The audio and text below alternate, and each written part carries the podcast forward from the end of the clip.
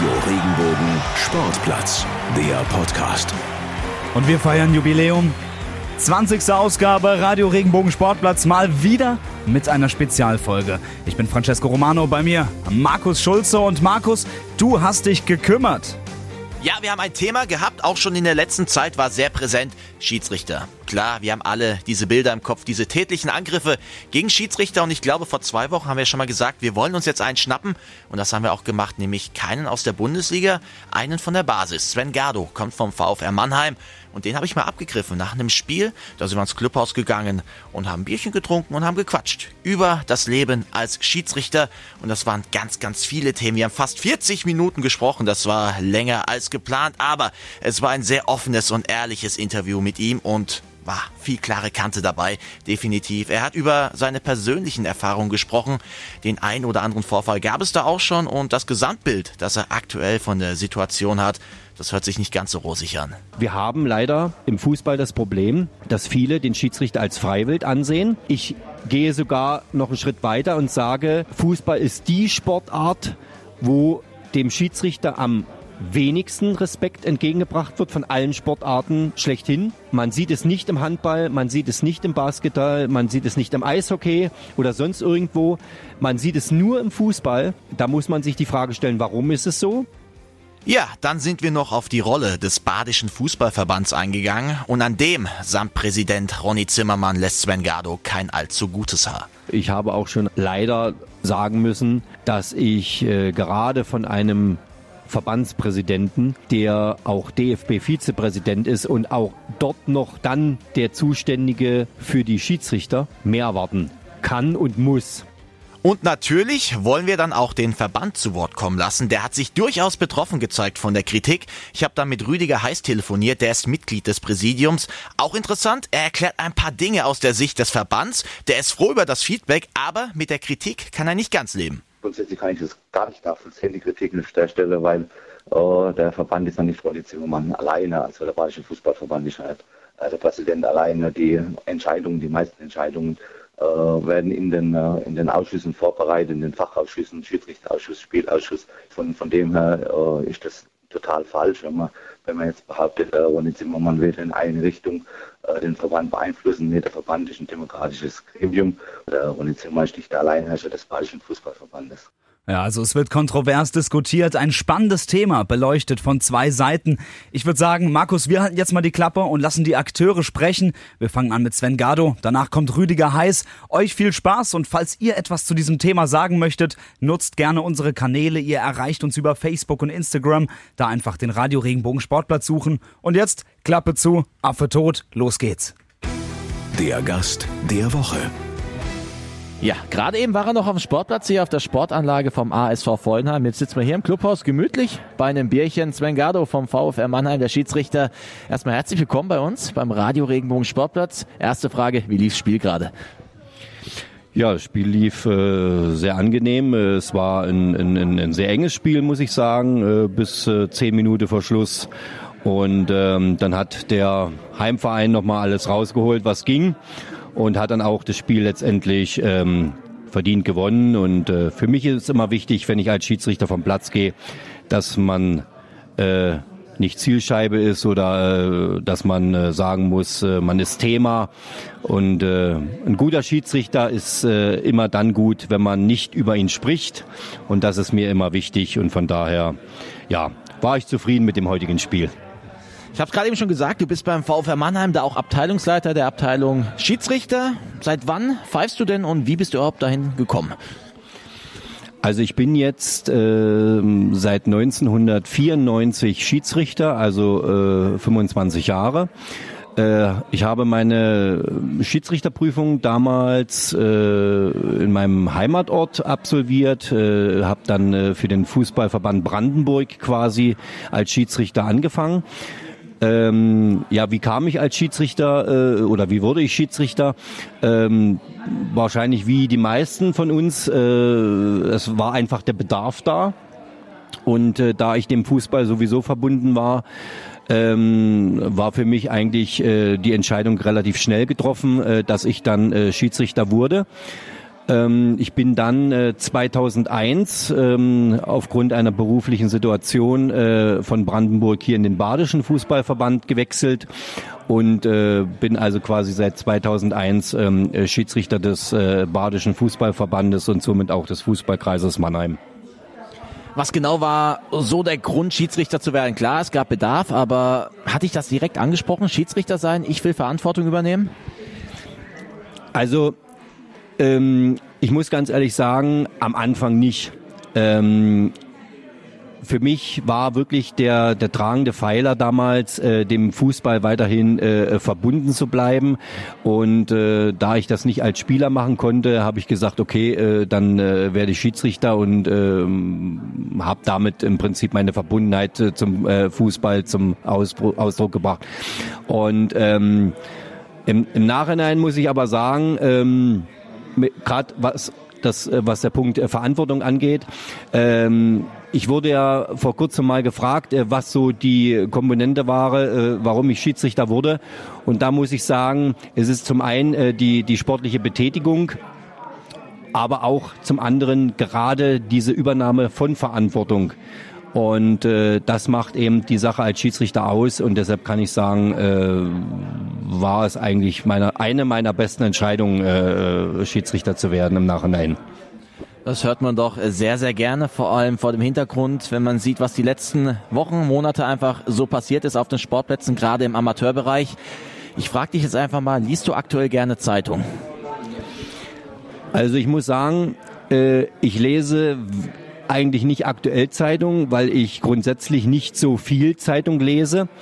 Aber ähm, die Vorkommnisse, äh, was das Thema Schiedsrichter angeht, äh, entnehme ich ja nicht nur der Zeitung, sondern äh, aufgrund dieses ganzen äh, medialen Interesses aus dem Fernsehen, aus dem Radio, aus Facebook, ähm, Instagram und was es alles geht. Also dieses äh, Thema Social Media ist ja äh, präsent bei diesem Thema. Da braucht man gar nicht so viel Zeitung lesen. Und äh, von daher äh, bekomme ich natürlich logischerweise mit, was da auf den deutschen Amateursportplätzen momentan abgeht, das ist klar. Du hast gesagt, du bekommst alles mit. Was geht da so in dir vor, wenn du diese ganzen ja, Horrormeldungen, kann man schon sagen, liest? Also im wahrsten Sinne äh, sprechen wir ja hier nicht mehr über den äh, normalen äh, Fußballalltag, sondern äh, wie du gerade eben gesagt hast, es sind teilweise also wirklich äh, Horrormeldungen dabei. Äh, mich bestürzt das. Ich muss sagen, es ist beschämend, auch für den deutschen Fußball. Ähm, da benutze ich jetzt mal absichtlich nicht äh, das Wort äh, Amateurfußball, sondern einfach für den deutschen Fußball.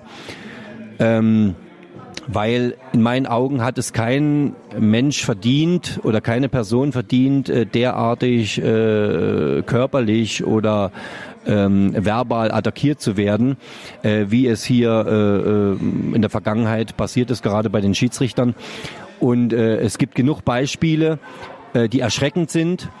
Und äh, da muss man sich wirklich an entsprechender äh, Stelle so langsam Gedanken machen, wie wir hier mit dieser Geschichte umgehen und wie wir vor allen Dingen endlich äh, die Schiedsrichter im Amateurfußball äh, schützen können, die eigentlich nur sonntags eines wollen, nämlich ihrem Hobby nachgehen. Bevor wir jetzt auf mögliche Lösungsansätze kommen, nochmal kurz zu dir. Du bist ja wirklich schon seit Ewigkeiten aktiv, auch hier im Fußballkreis Mannheim, hast sogar mich mal gepfiffen. Ich war immer brav, klar. Aber ist dir schon mal irgendwas passiert auf dem Platz, wo du sagst, hey, ich wurde mal tätlich angegangen oder das war too much? Glücklicherweise kann ich sagen, dass also die ganz große Geschichte an mir Gott sei Dank bis heute vorübergegangen ist. Ähm, ich hatte natürlich logischerweise auch Vorfälle. Ähm, ein Vorfall äh, war zum Beispiel mal, als ein B-Jugendspieler in Fürnheim äh, eine volle Wasserflasche nach mir geworfen hat. Dieser Spieler ist dann auch nachträglich für, glaube neun Monate gesperrt worden, äh, musste sich auch zivilgerichtlich verantworten dafür.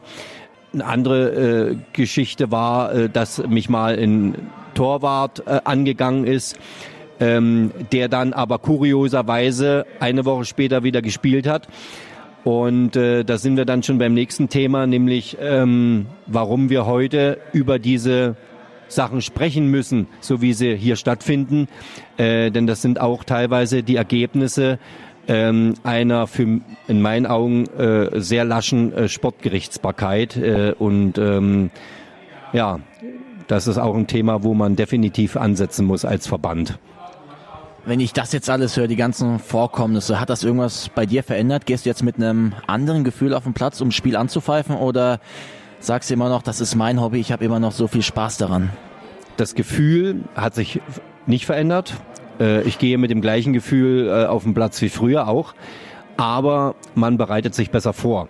Ich äh, ertappe mich dabei, dass ich also mir bewusst die Spielberichte der letzten Spiele von den äh, Mannschaften ansehe, dass ich auch einen Blick äh, auf die Fairness-Tabelle werfe, ähm, dass ich mir die, die, die Spielberichte durchlese, ähm, dass ich auch mal schaue, wer ist vielleicht in der Vergangenheit öfters auffällig gewesen und ähm, dass man einfach als Schiedsrichter besser vorbereitet ist, wenn man in die Spiele geht, äh, um vielleicht auch in einem entsprechenden Moment dann auch besser reagieren zu können. Aber äh, jetzt mit dem Angstgefühl oder so gehe ich nicht auf den Platz. Also das ist bei mir Gott sei Dank noch weit entfernt. Das ist ein sehr interessanter Aspekt, den du da ansprichst. Vorbereitung sehr, sehr gut, auf jeden Fall. Aber geht man da nicht auch ein bisschen voreingenommen ins Spiel, wenn man sagt, hey, der ist bekannt dafür oder die ganze Mannschaft ist bekannt dafür? Nein, also ähm, voreingenommen äh, sollte kein Schiedsrichter in das Spiel gehen. Aber äh, ich sehe es von der äh, Seite, dass ein Schiedsrichter bestmöglichst vorbereitet in ein Spiel gehen sollte. Und wenn ich weiß, den Fall hatte ich jetzt zum Beispiel am Wochenende, äh, der Heimverein steht auf dem letzten Platz der Fairness-Tabelle, dann äh, weiß ich im Vornherein schon, dass ich also keine lange Leine haben darf als Schiedsrichter. Ich muss das äh, Spiel kurz halten, muss es knapp halten. Und äh, das hilft mir auch in meiner Spielleitung. Und ähm, ja, und von daher äh, muss ich sagen, also die Vorbereitung ähm, für den Schiedsrichter ist extrem wichtig heutzutage, gerade aus, äh, auf, aus äh, Blickwinkel dieser ganzen Geschichten, äh, die da in der äh, letzten Zeit äh, vorgefallen sind. Jetzt sagt ja der Lagebericht Amateurfußball des DFB, dass die Anzahl der Vorfälle sich weiterhin auf einem sehr, sehr geringen Niveau bewegt. Dennoch ähm, liest man ja wirklich regelmäßig inzwischen davon in den Medien. Denkst du, die Intensität ist gestiegen, deswegen liest man davon, oder ist die Anzahl wirklich gestiegen? Also ich glaube nicht, dass die Anzahl gestiegen ist. Ich glaube aber, dass das mediale Interesse gestiegen ist, definitiv. Ähm, es hat in der Vergangenheit auch schon Vorfälle gegeben, auch von dieser Härte. Ähm, aber das Interesse, das öffentliche Interesse ist Gott sei Dank jetzt endlich da und auch berechtigt da. Und ähm, um gerade auf diese Vorfälle aufmerksam zu machen. Und äh, man muss wirklich diesen ganz krassen Ausdruck mal formulieren, wenn ein Schiedsrichter wie eine wilde Sau durchs Dorf getrieben wird, dann ist das einfach nicht mehr akzeptabel und gehört sanktioniert. Und da sind wir wieder beim Thema von vorhin. Es müssen eben entsprechende Sanktionen her. Und solange wie das nicht ist, gibt es halt für den Spieler keine Abschreckung in dem Punkt. Ich denke mir immer so, ich schaue mir Handball an. Handball sehr körperbetonter Sport. Viele, viele Zweikämpfe, die gibt's ja bei weitem nicht so im Fußball, gerade in der Intensität. Die raufen sich da um, geben sich danach die Hand, helfen sich hoch. Bei Schiedsrichterentscheidungen, gut, wird ab und zu diskutiert, aber das hält sich sehr, sehr im Rahmen. Jetzt schaue ich mir den Fußball an und das ist wirklich das krasse Gegenteil. Was macht denn den Fußball im Vergleich zum Handball oder anderen Sportarten so anfällig? Ich sehe ja auch andere Sportarten. Äh, und gerade wenn man sich mal ein Handballspiel anguckt, wenn man Basketball sieht oder beim, beim Rugby zum Beispiel ist es ja ganz entscheidend. Rugby ist ja ein äh, Spiel, wo es ja eigentlich nur auf die Knochen geht. Aber im Endeffekt ist es so, Schiedsrichterentscheidungen zu kritisieren sind in diesen Sportarten einfach tabu. Und äh, im Rugby ist es so krass, dass also im Prinzip man direkt für eine äh, ja für eine äh, bei einer Kritik für eine Schiedsrichterentscheidung äh, äh, vom Platz gestellt wird. Undenkbar im Fußball.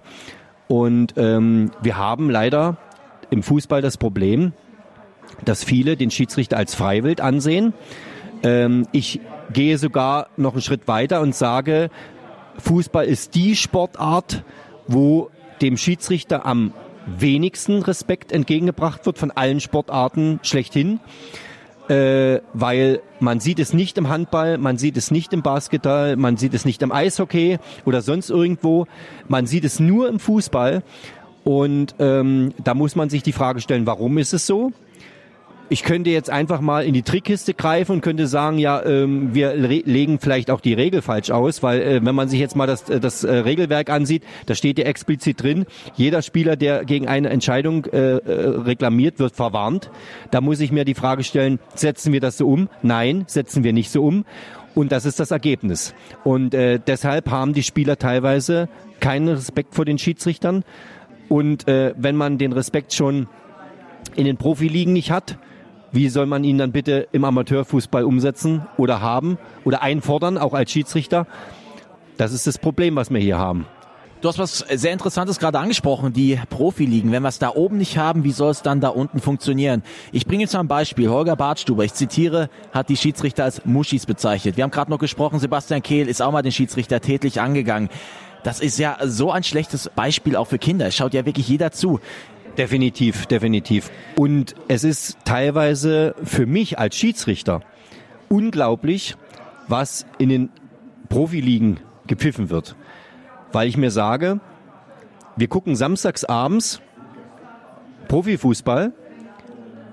Ich stehe am Sonntag im Amateurfußball auf dem Platz und muss mich dann erklären, warum ich in der Kreisliga und an der A-Klasse bestimmte Sachen pfeife, wo dann der Spieler auf mich zukommt und sagt, Aschiri, ah, gestern in Dortmund ist das aber nicht gepfiffene Woche. Und dann sage ich mir, ja, wir sind hier aber nicht in Dortmund, sondern wir sind hier in Mannheim. Und genauso ist es nicht nur bei den Erwachsenen, sondern auch bei den Kindern. Ja, und die Kinder gucken auch Fußball. Und äh, wenn ich dann zum Beispiel den Fall Ribery sehe, das ist ein Punkt, den verstehe ich bis heute nicht und ähm, der löst in mir auch äh, äh, Emotionen aus, äh, die ich eigentlich so gar nicht wiedergeben kann und darf.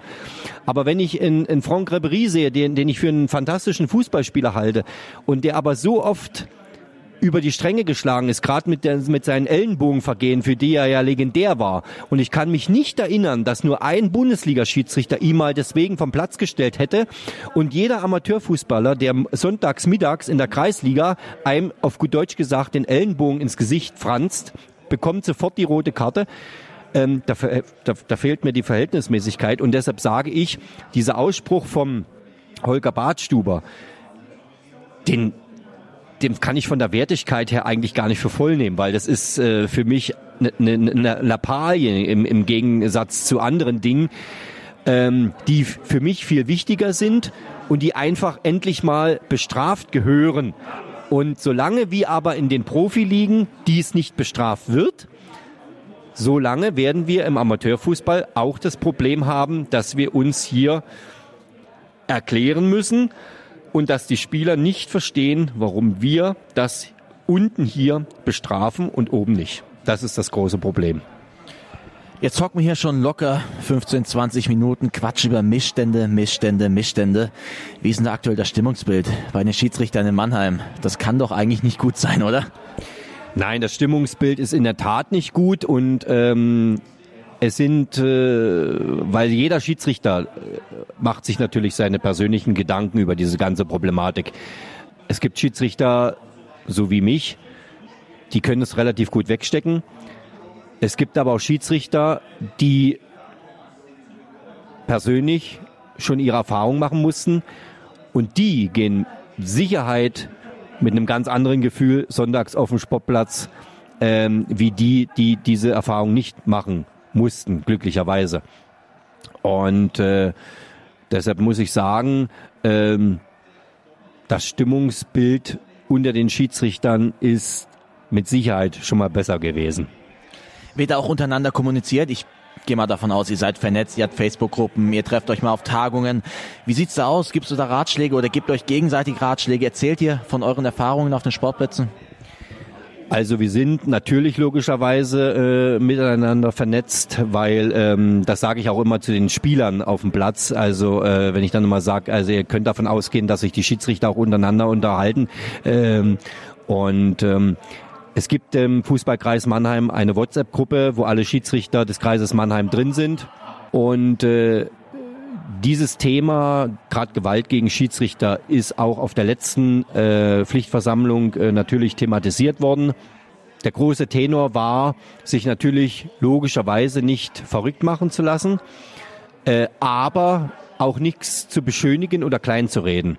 Und ähm, nur wichtig ist zu wissen und auch zu sagen an dieser Stelle, äh, dass der, der Kreisschiedsrichtervorstand äh, auch äh, vor uns Schiedsrichtern steht und uns auch unterstützt, wenn es eben dann auch mal so einen Fall gibt, dass eben ein Schiedsrichter ähm, Opfer wurde und Hilfe benötigt.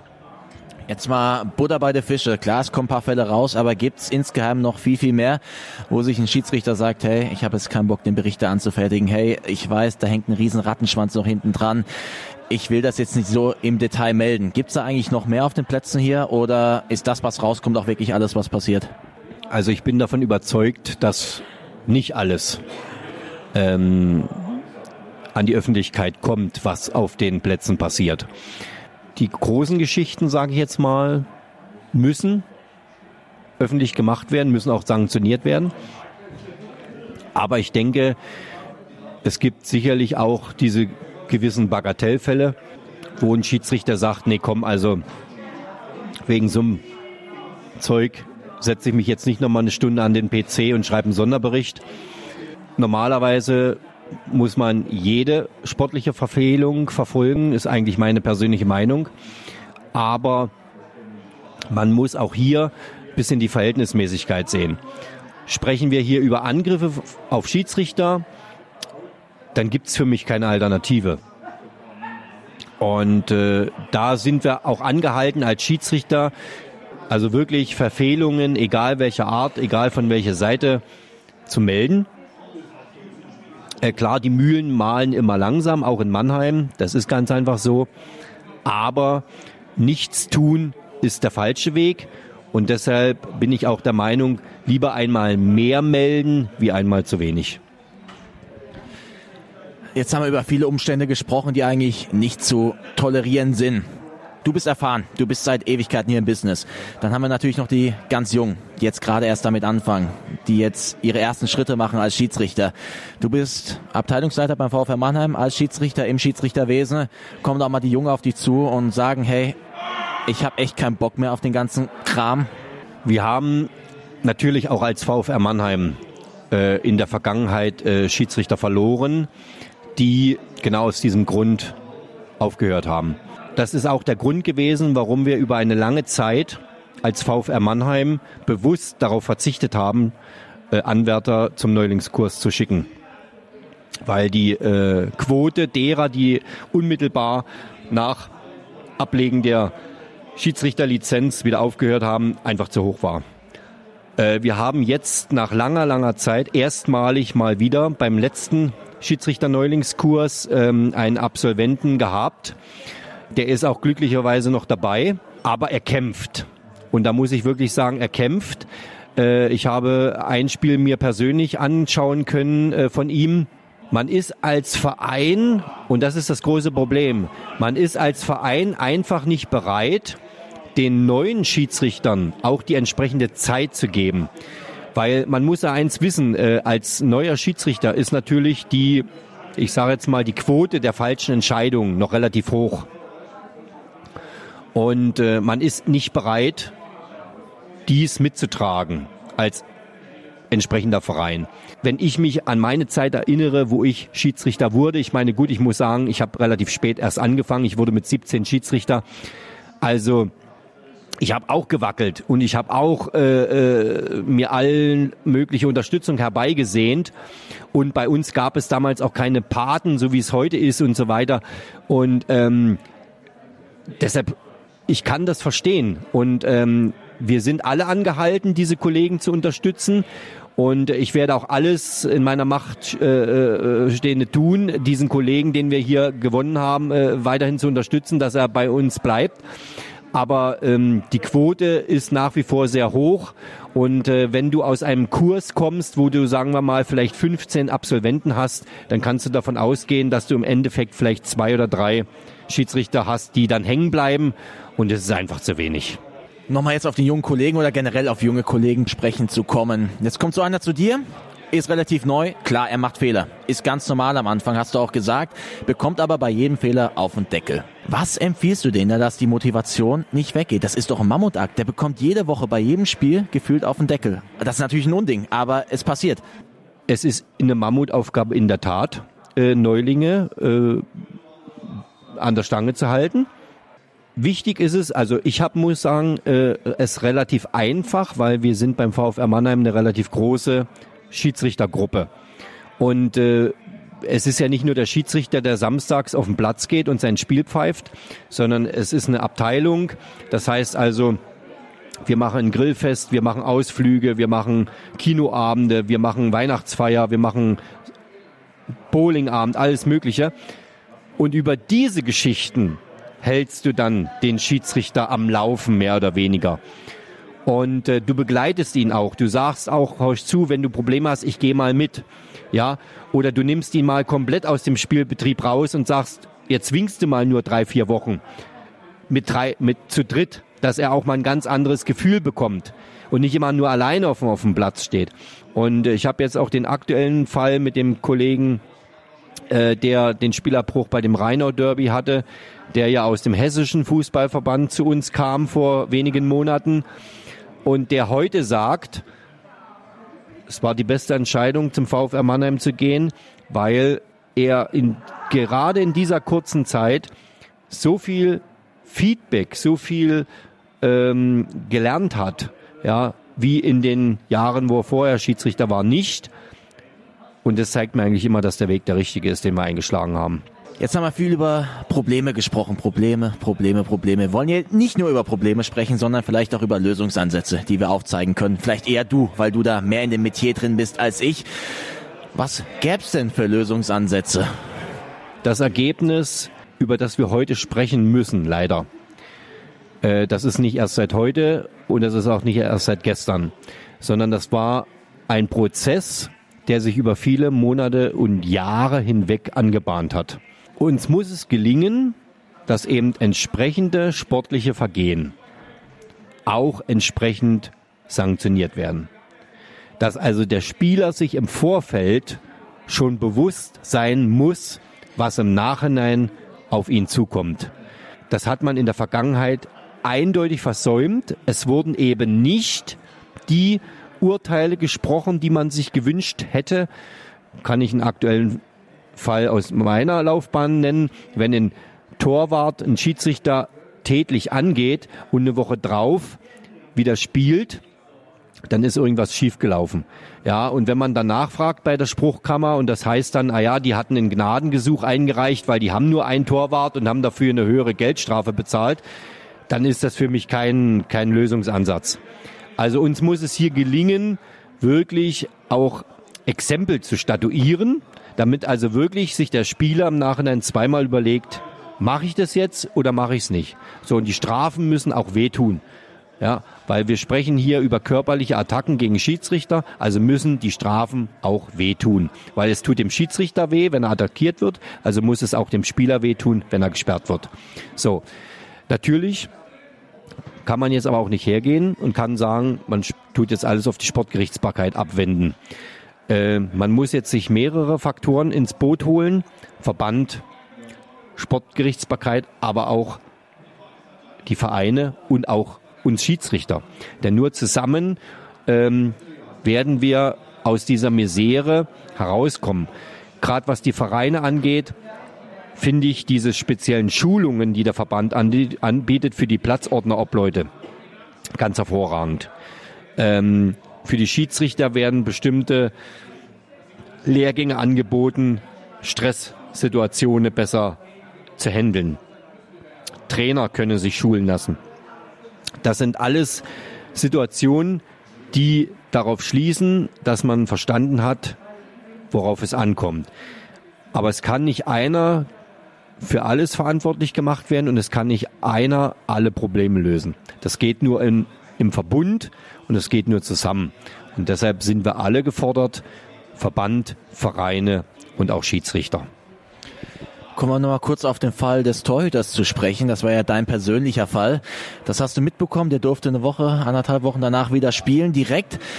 Das ist ja eine komplette Untergrabung der Autorität eines Schiedsrichters. Denkt man da auch irgendwie ans Aufhören, weil man dann sich selbst sagt, hey, es bringt ja eh alles nichts, was ich hier mache? Jeder andere Schiedsrichter hätte sich wahrscheinlich mit dem Gedanke befasst, muss ich mal ehrlich zusagen. Ich hatte den Gedanken nicht, glücklicherweise. Aber man fragt sich in dem Moment, äh, werden wir Schiedsrichter geschützt oder ausreichend geschützt? Und die Frage musste ich mir damals klipp und klar mit einem Nein beantworten. Was macht das in dir? Ähm, das bestürzt mich. Und äh, man fragt sich in dem Moment natürlich, äh, was muss passieren, damit ein Schiedsrichter geschützt wird. Und ähm, ja, ich konnte mir die Frage bis heute nicht beantworten, warum damals so entschieden worden ist. Man hat mir zwar die Frage von Verbandsseite her beantwortet, aber ich persönlich konnte mir die Frage nicht beantworten und äh, bis heute nicht. Und äh, ich finde es auch ein Stück weit schockierend, dass man von Verbandsseite damals so entschieden hat. Kommen wir mal auf den Verband zu sprechen. Hier zuständig ist ja der Badische Fußballverband. Inwiefern kommt denn da Unterstützung für die Schiedsrichter? Gerade vor dem Hintergrund, dass da ja der Präsident Ronny Zimmermann ist, auch DFB-Vizepräsident und zuständig für das Schiedsrichterwesen. Also da kann man doch einiges erwarten, oder? Erwartungshaltung ist das eine, aber das, was tatsächlich passiert, ist das andere. Und äh, ich habe auch schon an anderer Stelle leider sagen müssen, dass ich äh, gerade von einem Verbandspräsidenten, der auch DFB-Vizepräsident ist und auch dort noch dann der Zuständige für die Schiedsrichter, mehr erwarten kann und muss. Ähm, ich kann nicht davon ausgehen, dass der Badische Fußballverband bis zum heutigen Tage irgendetwas für die Schiedsrichter getan hat. Im Gegenteil. Das, was getan worden ist, kam vom DFB, nämlich dieser offene Brief an alle Vereine, an alle Schiedsrichter. Und das ist meiner Meinung nach viel zu wenig. Weil kein Schiedsrichter kann mit diesem offenen Brief äh, sinnbildlich auf den Fußballplatz gehen und dem Spieler, der einem entgegenspringt, mit herausspringender Halsschlagader, diesen Brief entgegenhalten und sagen, hier, bevor du mich jetzt zusammenschlägst, lies erstmal das Schreiben vom DFB. Also im Endeffekt bringt es dem Schiedsrichter auf den Platz nichts. Und wenn man, und da zitiere ich mal eine Passage dieses offenen Briefes, wenn man dort schreibt, wir lassen sie nicht alleine, dann frage ich mich, wo ist man sonntags auf dem Sport, Platz. Natürlich gibt es hin und wieder Verbandsaufsichten, Unterstützungen für die Schiedsrichter. Aber die Unterstützung kommt immer erst dann, wenn bestimmte Fälle passiert sind, wenn es zu Spielabbrüchen kam, wenn es zu körperlichen Attacken gegen Schiedsrichter kam, dann ist die Unterstützung da.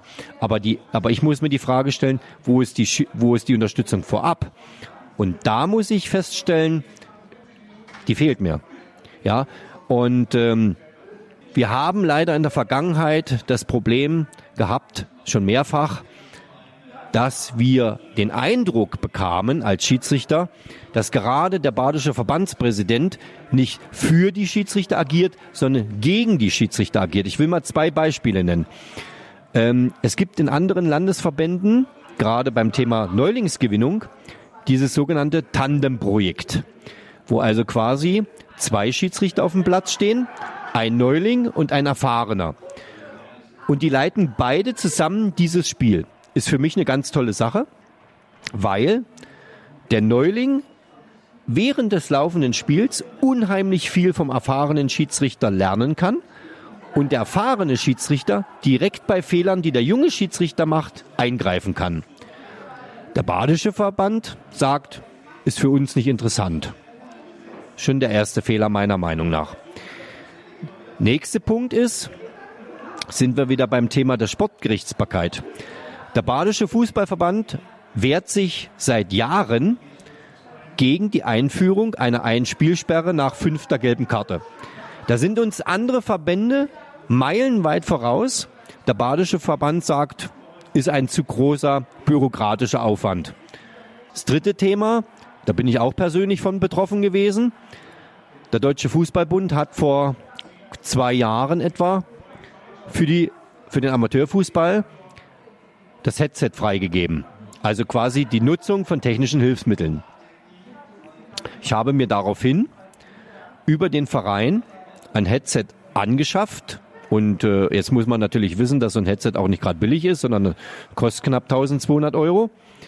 Und wir haben uns das angeschafft, weil wir zum damaligen Zeitpunkt und auch noch zum jetzigen Zeitpunkt mehrere Schiedsrichter haben, die dieses Headset hätten nutzen können. Ich habe dann zehn Spiele mit diesem Headset geleitet. Und nach dem zehnten Spiel kam das Stop aus Karlsruhe.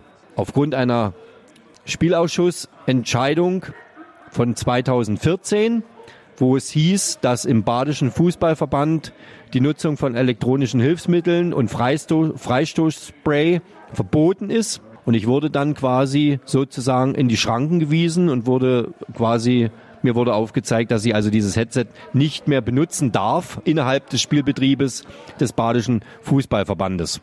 Ich habe dann den Ombudsmann des Badischen Fußballverbandes, Hans-Jürgen Pohl, eingeschaltet und habe gesagt, kann ich, ich kann, kann das nicht verstehen, weil man immer davon spricht und gerade Ronny Zimmermann bei jedem Interview, was er gibt als DFB-Vizepräsident, sagt er, er unterstützt die Schiedsrichter, wo er nur kann und schießt dann seinen eigenen Schiedsrichtern im eigenen Landesverband so vors Knie, auf gut Deutsch gesagt. Man hat so viele Möglichkeiten mit diesem Headset. Man kann untereinander kommunizieren, man kann untereinander Entscheidungen absprechen. Gerade bei Neulingen, man kann direkt den Neulingen aufs Ohr reden und kann sagen, hier, so und so musst du entscheiden. Man hat so viele Vorteile und es wird aber alles blockiert. Und ich will an dieser Stelle auch sagen, in diesen zehn Spielen, die wir mit dem Headset gemacht haben, haben wir nicht eine einzige negative Stimme erhalten. Im Gegenteil, die Spieler waren positiv überrascht, die Trainer waren positiv überrascht. Jeder hat gesagt, ey, das ist eine ganz tolle Sache, was ihr da habt. Und der Badische Fußballverband in Persona des Verbandsschiedsrichterobmannes stellt sich dann hin und sagt, sorry, wir haben da eine Entscheidung von 2014, die müssen wir durchsetzen. Und äh, wir sind sowieso der Meinung, äh, dass ein Headset in der Kreisliga äh, in, in, in, in, ein falsches Bild abgibt. Und da muss ich sagen, ich kann dem nicht folgen. Ganz im Gegenteil. Wir hatten nur positives Feedback. Und äh, diese Entscheidung von 2014 hat leider nach wie vor im Badischen Fußballverband Bestand. Und ähm, was mich aber an der Sa ganzen Sache stört, ist, dass man mittlerweile in jedem dritten Verbandsligaspiel in der Badischen Verbandsliga. In Schiedsrichtergespann mit Headset sieht. Äh, in im äh, äh, Finale des Badischen Verbandspokals steht das Schiedsrichtergespann mit Headset auf dem Platz. Und man will einfach das wegignorieren. Und da spricht auch keiner drüber. Und es heißt immer, im Badischen gibt's das nicht. Und man kann aber es auf schwarz auf weiß belegen, dass es also nicht so ist und nur weil ein kleiner Schiedsrichter, der in der Kreisliga pfeift, nicht dieses Headset benutzen soll, pauschalisiert man eben und sagt, nee, es gibt's bei uns nicht. Und äh, Theorie und Praxis sieht dann aber anders aus und ähm, man lässt dann aber keine gegenteilige Meinung zu. Das ist schade. Und äh, mir muss dann aber keiner mehr erzählen, äh, dass alles für die Schiedsrichter getan wird, um diese voranzubringen, die, um diese zu unterstützen, wenn man es dann in der Praxis einfach nicht macht. Ich packe jetzt mal ein Zitat aus, das ist von einem Kollegen aus Berlin, Ralf Kisting heißt er, der ist der Berliner Schiedsrichtersprecher und der hat gesagt, und ich finde das sind ziemlich drastische Worte, es darf nicht den ersten toten Schiedsrichter in Deutschland geben. Ist die Lage wirklich auf den deutschen Fußballplätzen so extrem? Also Gott sei Dank ist sie in meinen Augen noch nicht so extrem, dass wir uns äh, mit diesem Fall beschäftigen müssen. Aber sowas weiß man ja im Vorfeld nicht. Das heißt also, das kann diesen Sonntag passieren, das kann nächsten Sonntag passieren, das kann in einem halben Jahr passieren, vielleicht in fünf Jahren passieren. Aber ich bin der Meinung, wir müssen alles tun, damit wir niemals, und da betone ich wirklich, damit wir niemals über das Thema sprechen müssen, dass es einen toten Schiedsrichter gegeben hat aufgrund einer körperlichen Attacke. weil, wenn sowas mal passieren sollte, und äh, es hat es ja in anderen Ländern schon gegeben, ich erinnere äh, an das Beispiel in Kolumbien, wo äh, Schiedsrichter also in regelmäßigen Abständen auf offener Straße erschossen werden, weil wenn wir erst reagieren, wenn es soweit ist, haben wir eigentlich schon verloren. Wir müssen alles tun, damit sowas nicht passiert, weil, weil es darf nicht sein, dass jemand, der nichts anderes tut, außer seinem Hobby nachzugehen, dass der dafür sein Leben lassen muss. Weil das muss man sich auf der Zunge mal zergehen lassen. Ja, es muss jemand sein Leben dafür hergeben, um, weil er sein Hobby ausübt. Und ähm, umso intensiver man eigentlich über diesen Satz nachdenkt, umso krasser wird's eigentlich und umso mehr müssen wir eigentlich dafür tun, dass das nicht passiert oder niemals passiert, dass wir darüber sprechen müssen. Ich glaube, da wird jeder Sportsfreund hier in Mannheim, in Deutschland, generell auf der ganzen Welt zustimmen. Das darf es nicht geben. Jetzt mal zu was anderem. Weißt du, was ich sehr, sehr cool an dir finde? Du hast mir gerade im äh, Vorgespräch gesagt, du würdest trotzdem Schiedsrichter werden heute unter den aktuellen Umständen. Warum? Schiedsrichter sein macht mir nach wie vor große Freude. Mir macht es Freude, so wie heute. Da rennen elfjährige, zwölfjährige Kiddies auf dem Platz rum, die jagen einen Ball hinterher. Da geht mir das Herz auf. Ja, genauso, wenn ich ähm, Spiele im aktive Bereich pfeife, äh, richtige heiße Derbys. Das sind Spiele, da erinnert man sich als Schiedsrichter lange Zeit daran und äh, man sieht die glücklichen Momente. Ähm, glückliche Momente zähle ich dazu, äh, wenn ich zum Beispiel äh, ins Ausland fahre, äh, dort meine meine meine Spiele pfeife in in in in der Niederlande oder in, in, in Dänemark beim beim Dana Cup.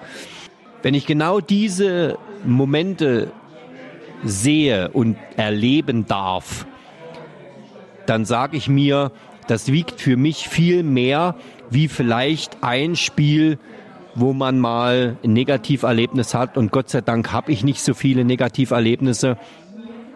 Und ich will demjenigen, der mir dann vielleicht auch dieses Negativerlebnis beschert, äh, nicht den Sieg gönnen, mir mein Hobby genommen zu haben. Und deshalb sage ich ohne Wenn und Aber, ja, ich würde heute noch einmal Schiedsrichter werden, wie damals 1994.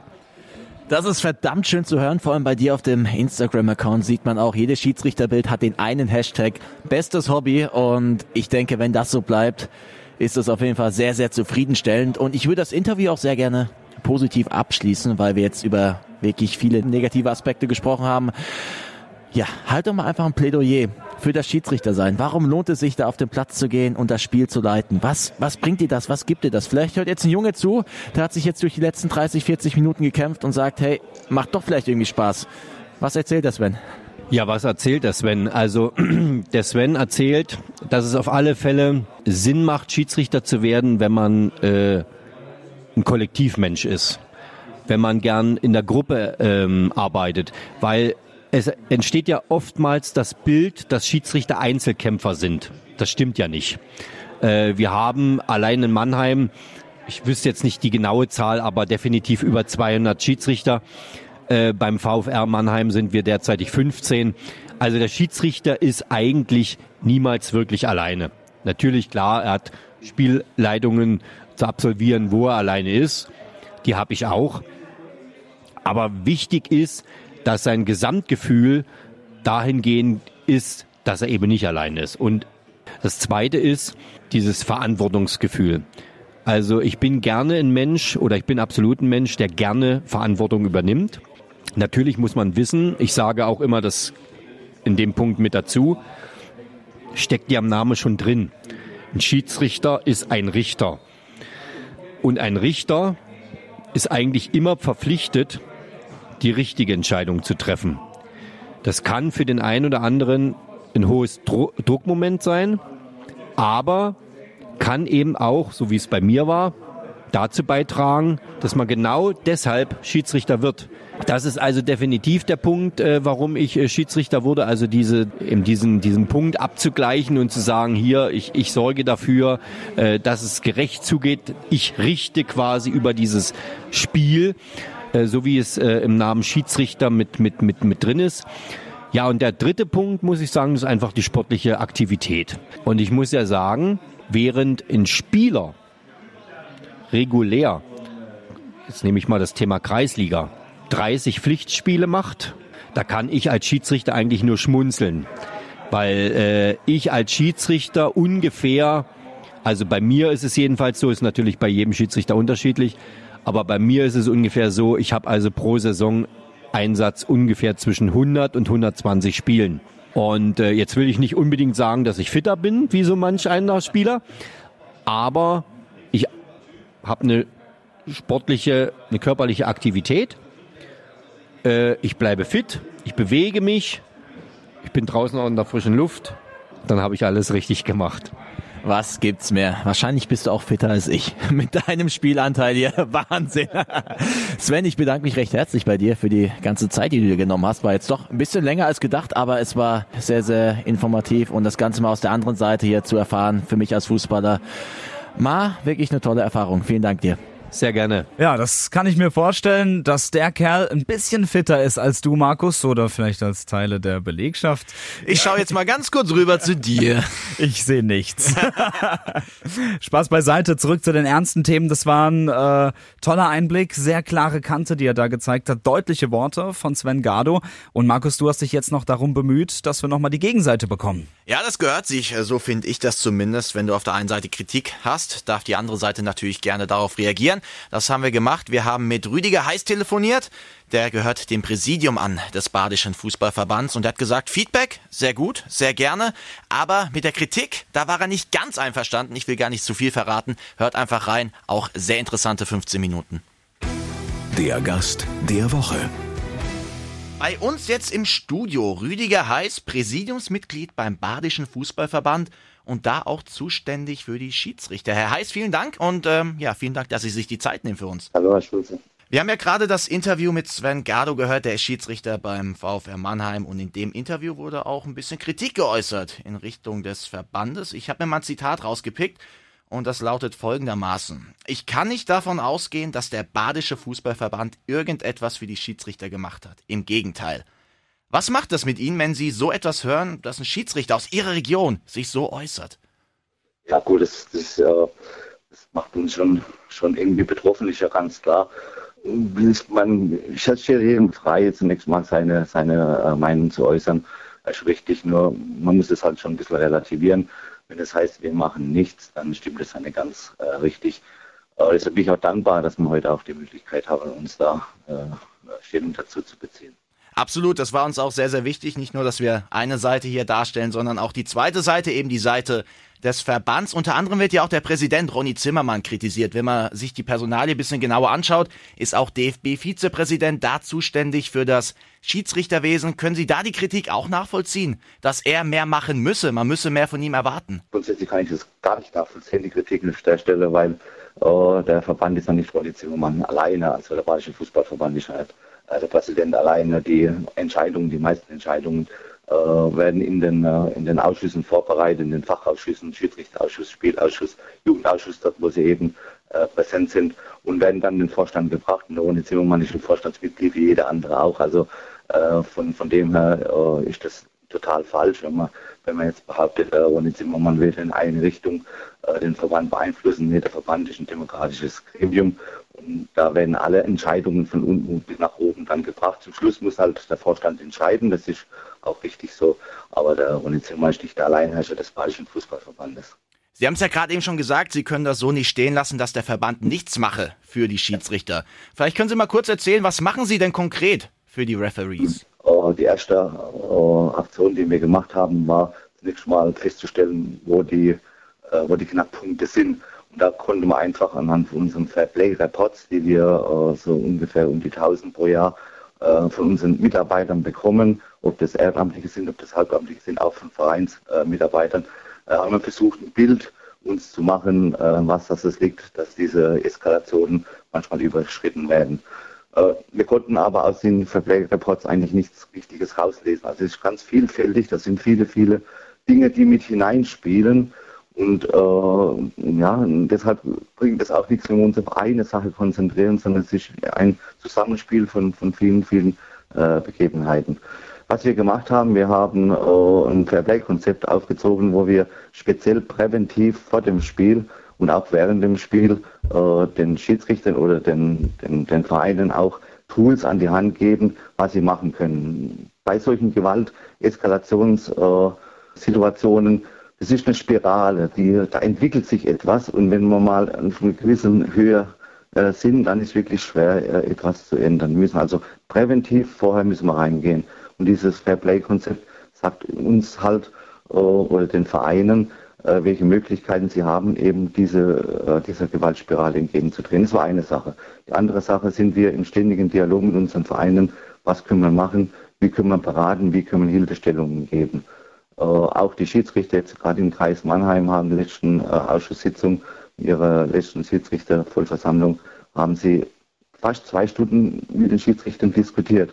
Mit den Bestandsschiedsrichtern, mit den Jugendschiedsrichtern, äh, haben Maßnahmen skizziert, haben Appelle an die Schiedsrichter gerichtet, was sie, welche Möglichkeiten sie haben, dann eben vor Ort nicht alleine dazustehen, sondern welche Unterstützungstools sie eben hier haben. Wenn wir jetzt so Aussagen hören wie von Sven Gardo, dann hört man so eine gewisse Frustration raus, so eine gewisse Unzufriedenheit. Sind so Aussagen aber dann auch irgendwo wichtig, um zu sagen, wir suchen jetzt nochmal den Dialog mit den Schiedsrichtern, was kann man da besser machen? Wir wollen das Ganze vielleicht nochmal ein bisschen intensivieren mit euch? Ja klar, äh, ganz, ganz wichtig, ganz, ganz wichtig. Äh, wir sind auch dankbar für jede, für jede Art, nicht nur Kritik, auch für jede Art äh, der, der Unterstützung, die wir bekommen, ob das jetzt von Vereinen, ob das von Schiedsrichtern, ob das von Trainern, ob das von Eltern sind, also die alle, die am Spielbetrieb beteiligt sind, da sind wir unheimlich dankbar drum. Äh, nur es muss halt auch umsetzbar, es muss halt auch machbar sein. Wir haben im Jahr rund 35.000 Spiele. Das heißt, äh, das, was für den Kreis Mannheim gilt, gilt eben dann auch für den Kreis Tauber-Bischofsheim oder für den Kreis Pforzheim, äh, gilt auch für die C-Klasse genauso wie für die Verbandsliga. Und das ist eigentlich ja, das Schwierige an der ganzen Sache. Lassen Sie mich mal kurz im Kreis Mannheim bleiben. Ich habe mir vor ein paar Tagen mal den Mannheimer Morgen durchgelesen und Harald Schäfer, der ist da auch zuständig für den Fußballkreis Mannheim, hat gesagt, auch von seinen Emotionen kann es vorkommen, dass es zu Gewalt gegen Schiedsrichtern, Gegenspielern oder gar Zuschauern kommt. Wie finden Sie die Aussage? Bei ein paar Schiedsrichtern kam das eher sehr unglücklich an. Kann ich mir auch gut vorstellen, dass es unglücklich äh, ankam. Äh, muss es auch vielleicht aus dem Kontext heraus sehen. Ich war jetzt nicht dabei, okay. äh, was vorher oder was nachher gefallen ist. Also äh, ist natürlich schon unglücklich, will keiner. Aber ich glaube vielleicht, was er sagen wollte, ohne jetzt äh, mit Harald Schäfer noch persönlich nochmal persönlich gesprochen äh, zu haben. Was er sagen wollte, war bestimmt, ja, dass, dass eben in der Gesellschaft so, so, so, eine, so eine Stimmung da ist, die, die manche Exzesse vielleicht äh, erklären. Dann wollen wir das mal so stehen lassen. Wenn man jetzt hier die letzten Wochen einfach durch Zeitung blättert oder online Social Media, gibt es ja einiges, hm. dann liest man immer wieder von diesen tätlichen Angriffen. Zuletzt auch hier in der Verbandsliga Rheinland-Pfalz gab es da was. Wie hm. präsent hm. ist das Thema aktuell im Badischen Fußballverband? Wie viele Fälle gibt es da? Kann man da was sagen? Gibt es da Statistiken dazu? Also tätliche Angriffe hatten wir in dieser Saison äh, keine, also verbale Angriffe ja, aber tätliche, Schiedsrichter jetzt äh, ähnlich wie in Rheinland-Pfalz oder in Hessen angegangen wurde. Mhm. Da haben wir jetzt nichts. Äh, Spielerbrüche haben wir einige, das ist wichtig. Äh, teilweise äh, Spielerbrüche, die nicht nur auf Schiedsrichter, sondern auch auf Zuschauersumfeld haben, wo der Schiedsrichter dann gesagt hat, es macht keinen Sinn mehr äh, mhm. weiterzumachen. Aber das Thema ist präsent bei uns, natürlich ist das präsent. Äh, wir sprechen jede Sitzung, sprechen wir darüber. Lassen Sie uns mal chronologisch durch ein paar Forderungen gehen, die der Herr Gardo im Interview erwähnt hat. Unter anderem zentraler Punkt war die Forderung nach härteren Strafen für Akteure, die den Schiedsrichter tätlich angehen. Was ist denn aktuell bei Ihnen die Höchststrafe für so einen Fall? Also äh, es gibt alle Möglichkeiten äh, nach oben, ist alles gegeben. Ist die Frage halt der Verhältnismäßigkeit. Also wir, wir, wir können von Spielerschluss, von Mannschaftsausschluss äh, nach alles, ist nach oben ist praktisch keine Grenze gesetzt. Wir können, können alles machen. Wir können den Mann ausschließen wir können die Mannschaft ausschließen, wir können den Verein absteigen. Also sind alle Eskalationsstufen äh, sind da möglich. Also da gibt es nach oben keine Grenze. Das heißt, ein Spieler könnte auch konkret mal lebenslang gesperrt werden.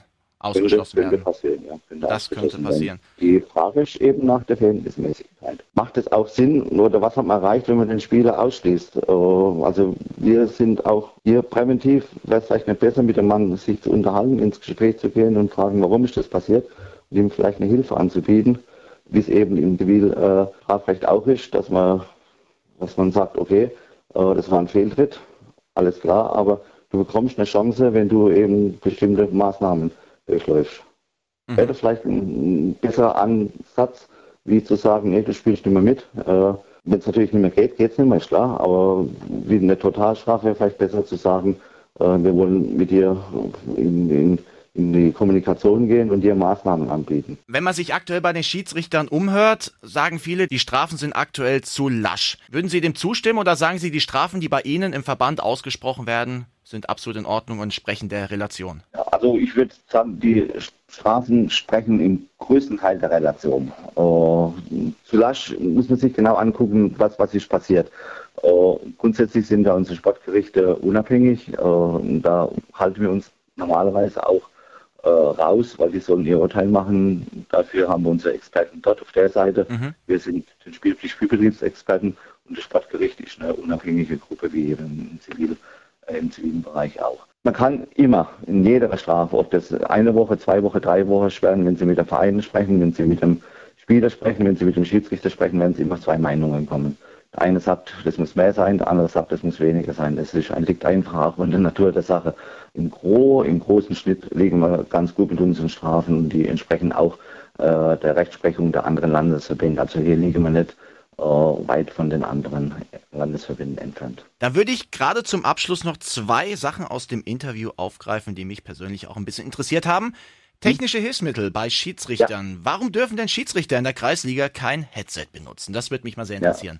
In Baden. In Baden, Also genau. der DFB hat es erlaubt, Genau. äh, die technischen Hilfsmittel. Auch hier äh, keine Entscheidung des Präsidenten, sondern eine Entscheidung des Verbandsschiedsrichterausschusses. 2014 war die erste Anfrage, haben es 2016 dann äh, noch einmal im Spielausschuss noch einmal konkretisiert.